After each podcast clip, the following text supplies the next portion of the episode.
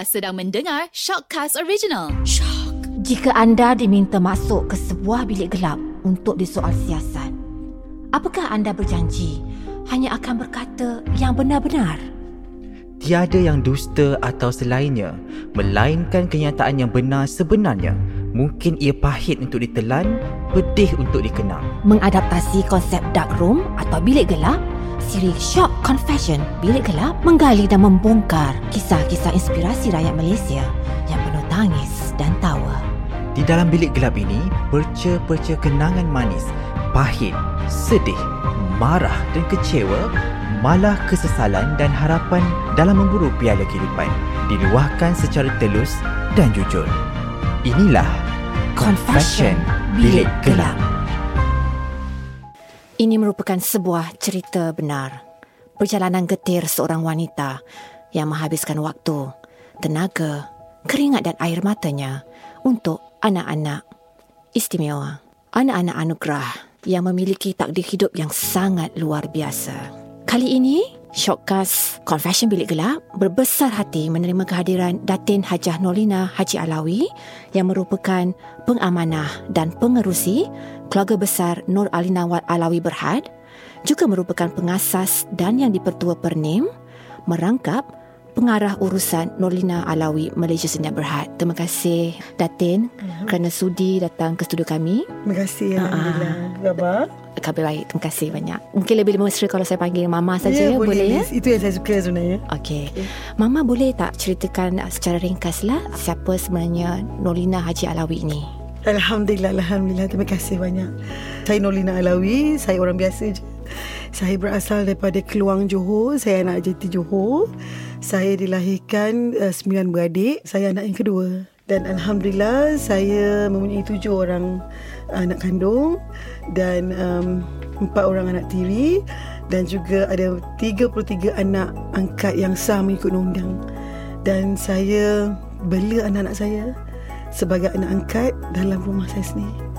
Dan saya orang biasa, ibu biasa yang menjalani kehidupan hari-hari dengan anak-anak cucu saya, anak-anak cucu anugerah, anak cucu kandung dan saya anggap mereka seperti anak saya sendiri. Yang lebih tepat untuk saya ungkapkan di sini bagi para pendengar Shockcast Confession Bilik Gelap yang mungkin tidak pernah lagi mendengar kisah luar biasa Mama Lina dan anak-anak anugerah ini kan. Mama sebenarnya boleh saya anggap sebagai telah memerdekakan anak-anak anugerah ini kan yang selama ini hidup mama pernah sebut kan terbiar terdampar dalam kalangan uh, ahli-ahli keluarga yang mengalami uh, AIDS dan HIV ya. Itu yang uh, saya rasa uh, kisah yang kami mahu angkat di sini. Soalan kami yang pertama mama. Kenapa mama bertegas memilih untuk menjaga dan memelihara anak-anak HIV AIDS ini? Kenapa mama? Semuanya kerana Allah. Dan Allah telah gerakkan hati saya, gerakkan hati anak-anak kandung saya, gerakkan hati suami saya untuk saya menyelamatkan anak-anak anugerah ni, merdekakan diri mereka. Dan anak-anak anugerah ni dilahirkan ke dunia ni bukan untuk dicaci, bukan untuk dicerca, bukan untuk dihina, dia harus diselamatkan. Anak-anak anugerah mama mereka terdiri daripada anak yatim piatu, anak kepada pesakit HIV AIDS yang terbiar, terdampar dan ad, yang ada yang HIV dan ada yang tidak ada HIV. Anak yang uh, anak bukan warga yang, teraniaya dan juga yang terbaru ni memang saya ramai anak dan ada juga yang ada HIV dan ada tak ada HIV dan terbaru ni saya dapat lima anak orang asli yang di mana mak-maknya telah meninggal dunia uh, kerana barang otak dan An- yang yang paling sedih anak yang sulung daripada lima beradik tu telah dirogol oleh bapa tiri dia sendiri hmm. dan sekarang ni telah menga- sedang sedang mengandung 8 bulan hmm. yang baru berusia 14 tahun. Allah Jadi pada saya anak anugerah ni bukan terdiri daripada anak sakit HIV saja tapi saya namanya anak je memang Nolina Alawi dia tidak akan ada kompromi. Kalau kena pada waktu dia kalau kena pada memang dia tak ada mak bapak memang saya akan selamatkan. Saya akan berusaha untuk memayungi mereka. Sebab mereka adalah anak yang tak berdosa yang lahir ke dunia ni untuk mendapat hak sama seperti anak-anak orang lain. Jadi saya rasa memanglah orang kata Nur Inak Lawi dia boleh lah buat dia dia ada dia ada duit dia ada tak. Saya tak ada duit banyak. Saya bukan orang kaya yang duit berjuta tak ada. Saya cuma ada sekeping hati.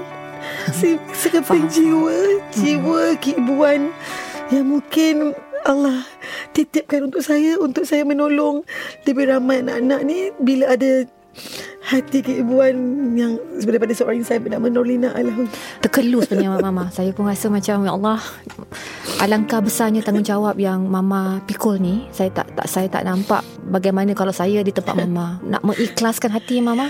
Bukan senang ya. Dia kena sentiasa doa Ya Allah Tuanku Aku berjihad kepadamu Ya Allah Kau berikanlah aku kekayaan hati Ya Allah Aku dapat Agar aku dapat sentiasa menyantuni anak ni Ya Allah Sentiasa menutup aib mereka Ya Allah Sebab tu saya ambil mereka sebagai anak angkat yang sah Duduk dalam rumah saya sendiri Saya tidak ada orang gaji Semua saya uruskan sendiri Dengan suami dan anak-anak kandung Oh tak ada orang gaji tak ada, Mama? saya tak ada orang gaji. Oh. Saya tak baik. Pada saya tak perlu orang gaji. Sebab apa? Kalau kita ada orang gaji, kita akan jadi malas. Mungkin. Kalau kita ada orang gaji, orang gaji yang buat kerja kita. Tak payah. Jadi pada saya, biar saya susah, biar saya bersengkang mata, biar saya bergolok bergadai. Allah dah bagi saya rezeki ni. InsyaAllah anak-anak saya, dia tahu mak dia sayang dia. Dia tahu mama mereka sayang. InsyaAllah.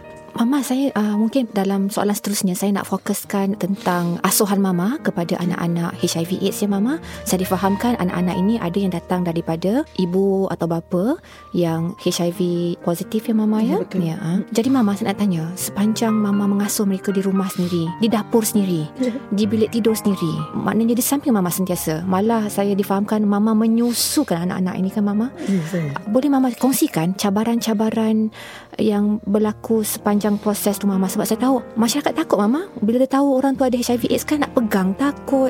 Takut jangkitan daripada air liur lah jangkitan daripada mm, sentuhan. Sebenarnya benda tu tak betul Mama kan? Betul. jadi macam mana? Semua tu mitos. apakah sebenarnya cabaran-cabaran yang Mama boleh kongsikan kami Ya Allah, cabaran tu memang banyak. Tapi Nolina Alawi dia anggap cabaran itu satu satu manisan dalam hidup. Jadi orang luar memang cakap benda-benda yang negatif ni orang luar suka bercakap. Mama tak kisah kerana Allah ada. Memang yang um, anak-anak ni mama bela mereka macam anak tak ada beza. Kalau yang sakit HIV tu mama boleh-boleh tutup aib dia.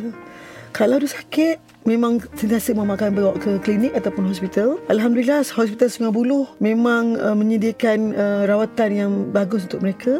Setiap bulan mereka akan ambil ubat di hospital Sungai Buloh dan alhamdulillah suami saya Datuk Saleh memang dia pun sanggup bawa anak yang untuk ambil ubat di Sungai Buloh alhamdulillah.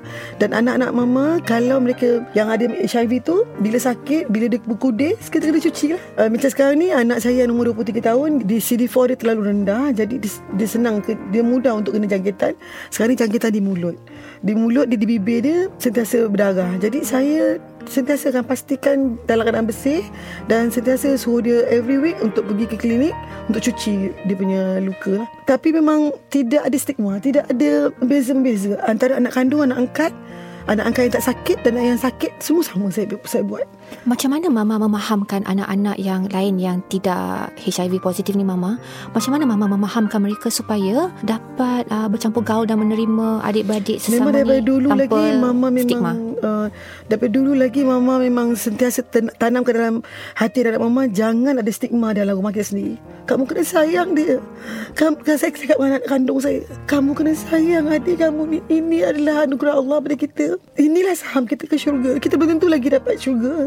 Tapi kita boleh memilih antara syurga dan neraka. Jadi kita kena istiqomah dan untuk pengetahuan saya memang mengamalkan sistem mentor menti. Yang besar akan jaga yang kecil. Yang kecil akan jaga sama sebaya dengan dia. Jadi mereka di rumah memang perkataan-perkataan yang tak baik tak dia tak akan cakap. Dia- Mereka memang kurang bergaduh. Mereka memang sentiasa antara ukur antara anak kandung dan anak angkat dan sesama anak angkat sendiri pun mereka terlalu baik. Dan mereka anggap adik-adik tu adalah nyawa mereka. Dan mereka protect each other. Macam mana pula penerimaan rakan sekeliling ya, di sekolah Mama? Sebab anak-anak ni pasti ke sekolah seperti biasa kan? Alhamdulillah rakan sekeliling di sekolah memang mereka tak ada masalah kerana pada mama kalau anak-anak mama pergi sekolah dia macam orang biasa tak ada pun uh, perbezaan antara anak anak mama dan anak orang lain kerana pergi sekolah kita akan bagi duit sekolah pakai baju yang yang elok-elok tak mau nampakkan dia daif tak mau nampakkan dia sakit HIV Yang maksudnya Tapi kuantiti mereka ramai. Bila mereka ramai Memanglah mem, Orang cakap Oh itu anak yatim. Anak-anak tu orang cakap Taklah kami adik-beradik. Ha, Itu yang bagus. Dan Alhamdulillah sekarang ni Suami mama uh, Menjadi YDP Di sekolah rendah Kampung Ceras Baru So benda perkara itu Bagus lah Maksudnya uh, Bila uh, suami mama Sebagai YDP Di kampung Ceras Baru Punya sekolah rendah Sebenarnya Untuk permulaan Sekolah rendah lagi Kita kena educate uh, murid-murid di situ untuk jangan takut pada pesakit HIV ni. Uh-huh. Jadi insya-Allah tahun depan cucu anugerah saya akan masuk dari satu. Jadi alhamdulillah abahnya ataupun atuknya telah masuk dulu sebagai YDP di sana insya-Allah. Jadi bila cucunya masuk, insya-Allah tidak akan ada pilih kasih kat situ. Maksudnya Faham. oh itu cucu saya Hmm. kena kenalah um, hormati dia sebagai uh, pesakit HIV dan insyaAllah cikgu-cikgu di sekolah kampung Cerah Baru sekolah rendah mereka memang memberi support kepada keluarga saya. Saya bersyukur sangat pada Allah. Keadaan sekeliling di rumah di, di, di jiran-jiran saya pun menyokong apa yang saya buat. Dan sebenarnya mama juga ada memberi seorang anak yang ada HIV 14 tahun dulu kepada jiran depan rumah saya. Oh. So sekarang ni Alhamdulillah Jiran depan rumah saya tu Dia tak ada anak Mereka tak ada anak. Tapi uh, Dia memang keluarga mereka sayang kepada anak tu. Sekarang umur 14 tahun Pandai berdikari perempuan Yang saya dapat daripada hospital uh, Selayang. Hmm. Alhamdulillah masih hidup lagi Dan masih sihat Dan menjalani kehidupan macam orang biasa. Yang penting Mereka kena makan ubat Satu hari Dua kali Pagi dan malam. Mhm. Tanpa gagal Sampai habis saya mereka insyaAllah Ubat tu harus dimakan uh, dimakan secara regular. Okey. Dimakan secara dia mesti makan. I see. Nah, bila dia makan ubat itu maksudnya viral load dalam darah dia akan berkurangan. Hmm. Jadi dia punya CD4 dia akan naik. Hmm. Kalau CD4 dia makin rendah makin, makin rendah, lama-lama dia kosong sampai peringkat AIDS yang keempat itu yang boleh membawa maut. Sebenarnya penyakit HIV kuman dalam darah tu memang ada. Yang akan menyebabkan dia meninggal ataupun kematian itu penyakit yang datang tu. Hmm. Sebab dia tak ada protect uh, dia punya imun sistem imun Hmm. apa imun sistem Imunisasi. dia. Sorry. Ya, imunisasi dia uh, imun sistem dia rendah. Hmm. Jadi senang penyakit akan masuk. Mama, dalam ramai-ramai anak anugerah yang Mama belai, asuh, didik ya, ramai yang telah pun apa kata selamat mendewasa, tapi dalam masa yang sama saya difahamkan ada juga yang telah meninggal dunia. Meninggal di pangkuan Mama pula tu Mama. Oh, tak Mama cerita balik Mama, kongsikan momen-momen tu Mama. Ya Allah, ya Allah, ya Allah. Saya telah kehilangan anak-anak anugerah saya bermula tahun 2009, Mhm. 2011, yang terakhir 2015. Anak yang 2009 tu meninggal waktu bulan puasa. Hmm. Meninggal waktu saya dokong dia. Allah. Dia terlentuk atas bahu saya. Dia kata, Mama kita nak pergi hospital. Ya, ya kita nak pergi hospital. Dia, nak, dia meninggal atas pangkuan saya. Nama dia Nur Murni Muhammad Saidi. Dia dia meninggal waktu umur dia 11 tahun. Hmm. Dia, dia, dia memang umur dah besar tapi dia mengecil, dia kecil. Jadi saya dokong dia. Sebelum dia meninggal tu memang dia tak boleh berenggang dengan saya. Hmm. Malam-malam dia pun tidur pun dia bila dia sedar dia, tak nampak saya dia lari. Dia, dia nangis dia nak saya juga. Hmm. Jadi memang saya masih saya tidur dengan anak lah. Kalau masih dia sakit kan. Kalau Mama kata sakit tu, maknanya Mama, sakit macam mana yang yang diorang alami yang Mama? anak anak saya yang meninggal uh, Nur Murni tu dia meninggal kerana paru-paru dia berair. Hmm. Jadi sesak nafas. Mhm. Jadi itu yang membuatkan dia kematian dia. Yang anak yang kedua meninggal nama dia saya panggil Utih. Nama dia Muhammad Amir Hamzah. Dia meninggal kerana dia punya sinus terlalu kronik. Daripada hidung mancung sampai kemik. Hmm. Ha, jadi dia meninggal dan implikasi terlalu banyak kan. Hmm. Jadi dia meninggal atas pangkuan saya juga. Hmm. Waktu tu saya, saya ingat lagi yang Utih masa meninggal dia boleh tunggu saya balik haji kali kedua. Saya bawa mak mentua saya Lumpur masa tu pergi haji tahun 2010. Hmm. Dia boleh tunggu saya balik haji. Saya ingat lagi 2 bulan 2 tahun 2011. Hmm. Dia meninggal memang semua berkumpul uh, berkumpul baca yasin. Masa tu malam Hmm. meninggal tu lepas saya sempat sembahyang hajat sebelah dia. Hmm. Saya mula sembahyang maghrib tu saya buat sembahyang hajat sebelah dia. Saya kata Utih sekejap Bena Mama nak solat hajat untuk Utih hmm. Di sujud terakhir tu saya Saya niat Ya Allah Tuanku Kau ambillah nyawa anakku Ya Allah tak tahan tengok dia menderita Ya Allah. Semoga dia tunggu aku di syurgamu Ya Mama habis ya Mama solat. Mama beri salam dia Mama dokong dia. Mama masa berkata lekong lagi. Saya nampak betul-betul dia nyawa dia mula dicabut secara perlahan oleh Allah. Mula daripada kaki. Lepas tu tangan dia Dia pegang tangan saya kuat-kuat. Dan bila dia, dia kurus hmm. Bila nampak dia Nampak uh, Nyawa tu nak keluar Nampak dia bergerak. Hmm. Sampailah habis dia. Hmm. Tu yang anak yang kedua Nama dia Yang utih tu. Tapi saya sempat bawa dia pergi Umrah dua kali. Hmm. Sempat dia bawa umrah dua kali. Rezeki dia. Dia bawa umrah kali kedua tu. Buat um, uh, Kali pertama dia buat umrah Bulan puasa. Kalau orang lain nak semayang uh, terawih pun 20 20 rakaat pun su, mungkin susah kan? Tapi dia di di Mekah dia semayang 20 rakaat semayang terawih. Dia ikut angka-angka abang-abang dia pergi semayang terawih. Alhamdulillah memang kuat semangat dia hidup. Masa tu CD4 dia dah kosong dah. Oh. Tapi saya nekat Saya nak bawa dia pergi umrah juga. Saya saya tahu Dia boleh bertahan juga. InsyaAllah saya memang degil. Noli nak lawi memang degil. Sifat degil tu takkan Takkan hilang dari dalam dalam jiwa Dalam hati dia. Sebab kalau tak game saya tak bela anak-anak ramai ni. Saya tak bela anak saya yang ada HIV kalau saya cepat mengalah saya tak bawa tak dapat bawa dia pergi umrah. Jadi saya nak rasakan anak yatim piatu okay, macam diberi pada saya tu maksudnya tak diterima oleh keluarga sebab dia takut nak menjaga dia kan. Jadi saya selamatkan anak tu saya nak dia rasa macam mana pergi umrah macam mana macam orang lain tak ada beza pun macam orang macam orang yang tak sakit. Jadi alhamdulillah dia dah pergi umrah dua kali. Mm-hmm. akhirnya dia meninggal hadapan kawan saya. Yang itu yang nombor yang kedua. Yang ketiga Nurul uh, Natasha. Mm-hmm. Natasha saya sempat dia bela dia 10 bulan je Hmm. 10 bulan uh, uh, Kalau Uti tadi Dia Hidung dia sinus, sinus. Kalau Nurul Natasha Sekali lagi Saya dapat anak yang uh, dia ada paru-paru berair juga. Jadi paru-paru dia berair dan bila last stage tu dia tengok, tengok dia demam bila dah pergi ke hospital Sungai Buloh tu dia yang itu memang dia tak dia tak saya tak boleh nak uh, nak dakap dia sebab dia hmm. masuk ICU kan. Hmm. Dia saya tengok dia punya paru-paru dia dah dah teruk hmm. dia keluar dia, uh, dia punya air dalam paru-paru tu dah warna hijau. Hmm. Uh, maksudnya dah dia dah dia dah, dia dah, dah kronik so dia meninggal dekat ICU lah. Jadi itu pada tahun 2015. Jadi memang saya berdoa agar anak-anak yang ada HIV panjang umur mereka. Faham. Dan bersyukur kepada Allah kerana saya selamatkan uh, jenazah anak-anak saya tu secara uh, macam orang macam orang biasa dan anak-anak kandung saya dan anak angkat saya memang mereka melihat sendiri macam mana adik dia nak dikebumikan dan saya sendiri yang mandikan anak-anak saya. Secara detail lah kalau yeah. kalau mama boleh kongsi. Betul proses untuk uh, menguruskan jenazah uh, HIV positif. Sebab mama telah melaluinya beberapa kali kan?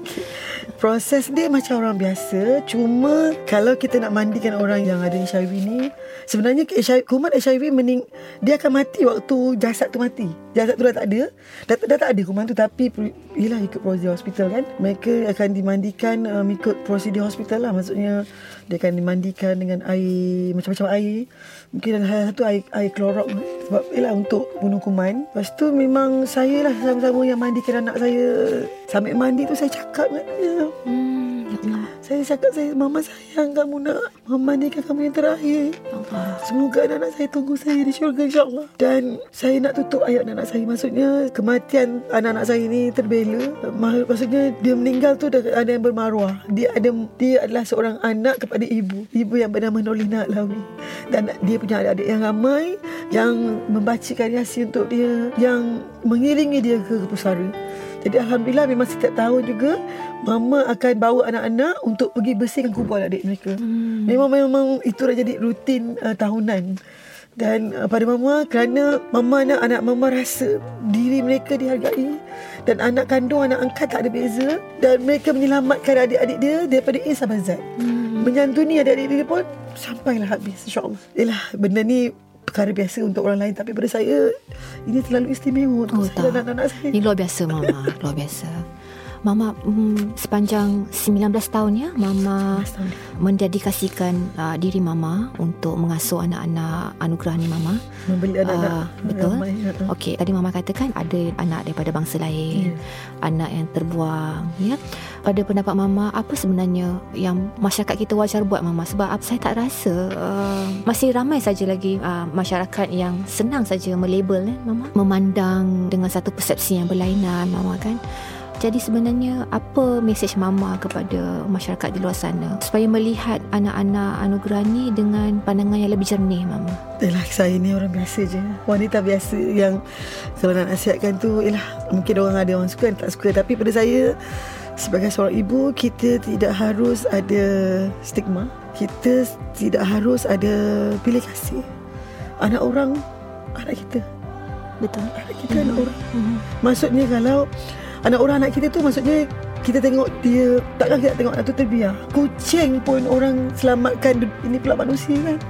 Jadi pada saya mereka tu mereka yang Allah beri kepada kita tu mesti ada sebab. Jadi pada saya kenapa Allah pilih Nurlina Alawi untuk menyantuni anak-anak anugerah ni? Tak kira anak yatim piatu, anak yatim, anak luar nikah, anak yang um, kan uh, warga negara, anak yang terbaru ni anak anak orang asli. Mm-hmm. Mungkin orang dengar pun orang takut kan. Pada saya Saya tidak ada istilah takut. Sebab kalau Allah dah bagi kepada kita Allah jodohkan kita dengan mereka Kita kena Selesaikan satu persatu. Kita kena fokus. Dan kita tak boleh kata Hari ni nak bela Esok tak nak bela. Lusa nak bela tak boleh. Dia mesti istiqomah. Jadi pada saya Menyelamatkan anak-anak ni Adalah satu Fardu kifayah Yang Kita kena buat.